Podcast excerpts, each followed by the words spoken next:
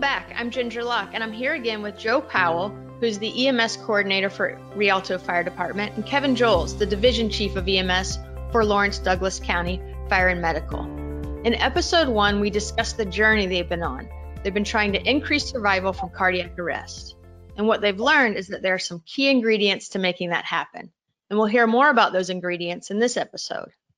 In episode 1, we learned about one tool, the auto pulse. In this episode, we'll hear about some more tools.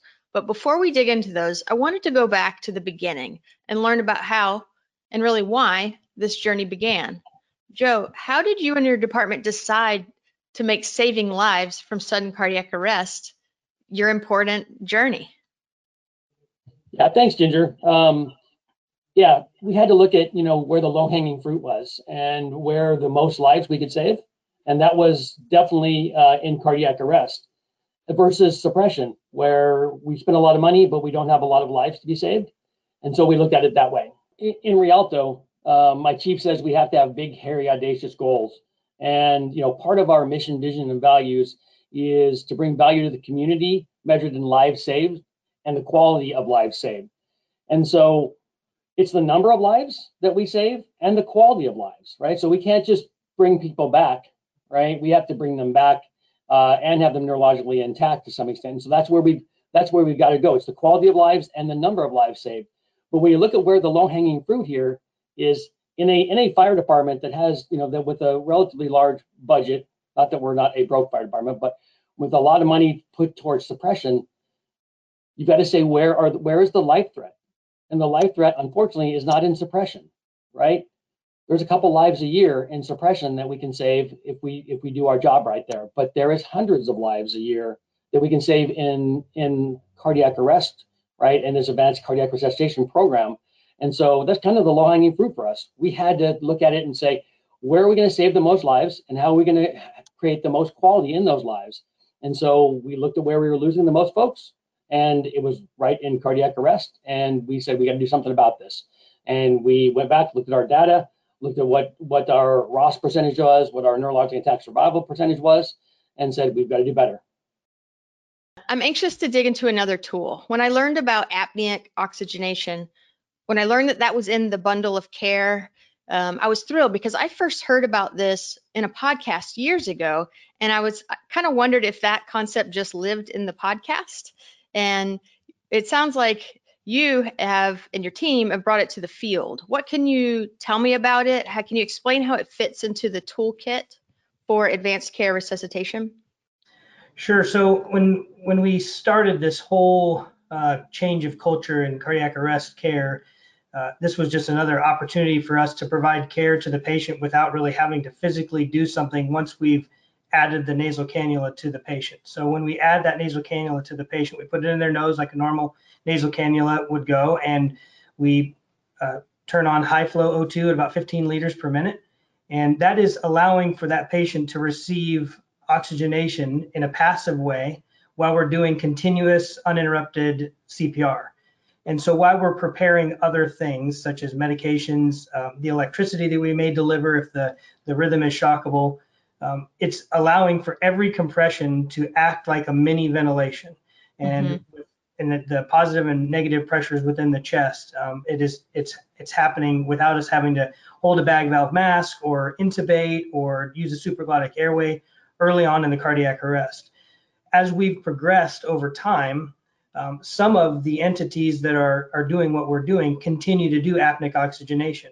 It's a tool that is great for agencies that don't have a lot of personnel early on in the cardiac arrest, some rural departments or departments that may have an ambulance that goes first and then waits for the triage, and then they ask for more people to come.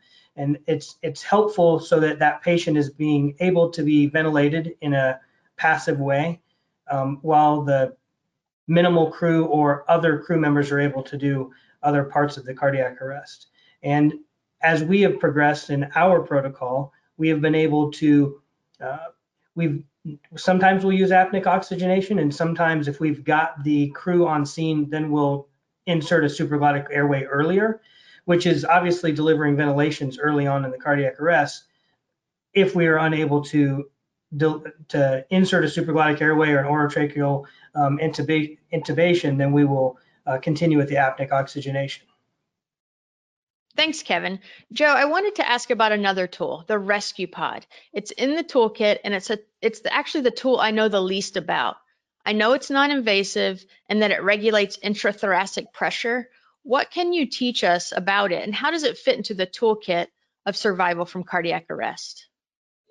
Yeah, Ginger, the Rescue Pod, or the impedance threshold device, was actually the second tool that that we implemented here at Rialto. Our chief guide coordinator, Kevin Dearden, and our chief Grayson at the time brought in the Rescue Pod and said, hey, look at this. We think this might have some benefit. And if you haven't heard of the Rescue Pod is just simply a device that goes on the end of the endotracheal tube or whatever tube that you're using.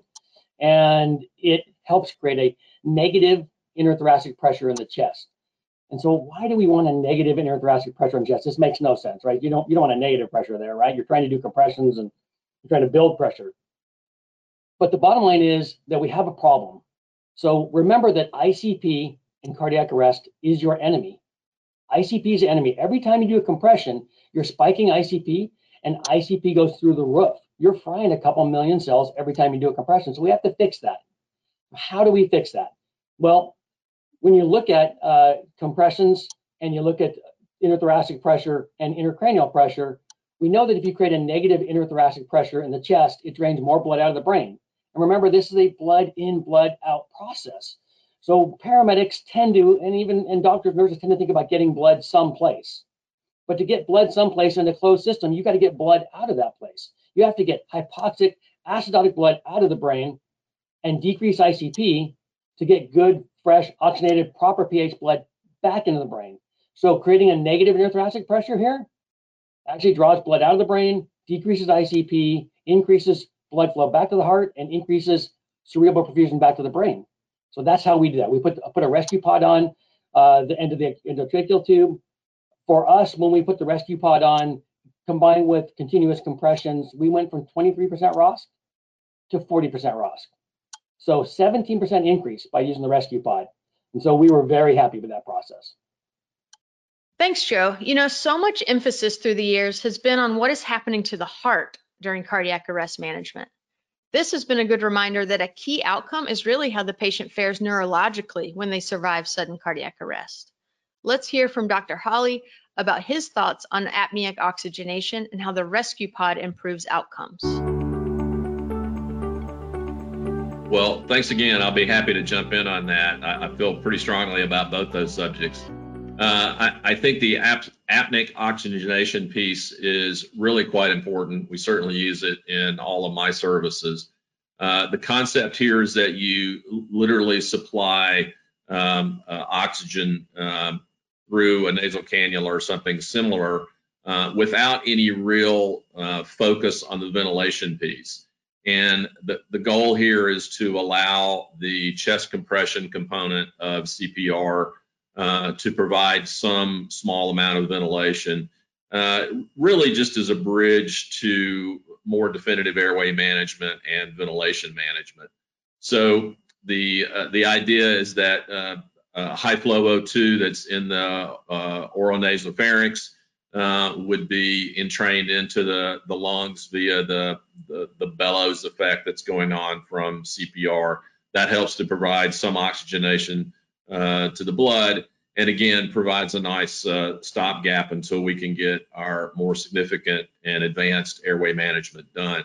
So let's spend a few minutes talking about the impedance threshold device, or the ITD, better known as the Rescue Pod. Its addition in CPR is vitally important for high quality CPR, and it's important to understand how the device works in order to ensure that you're utilizing it correctly. So let's do that with a really simplified model of cardiac arrest. And that is basically, in cardiac arrest, the pressures inside the head, the chest, and the vasculature are all zero because we have no heartbeat generating any kind of pressures at all. When I press on the chest during the chest compression phase, I raise the pressure inside the chest from zero to, say, 40 centimeters of water.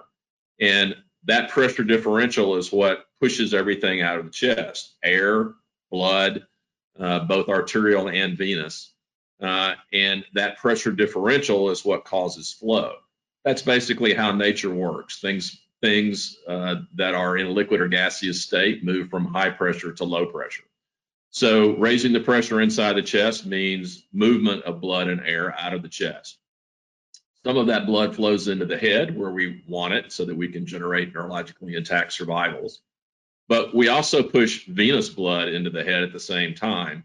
And standard CPR relies on the valvular system in our vascular system to sort of limit the amount of backflow and tend to push things only in one direction.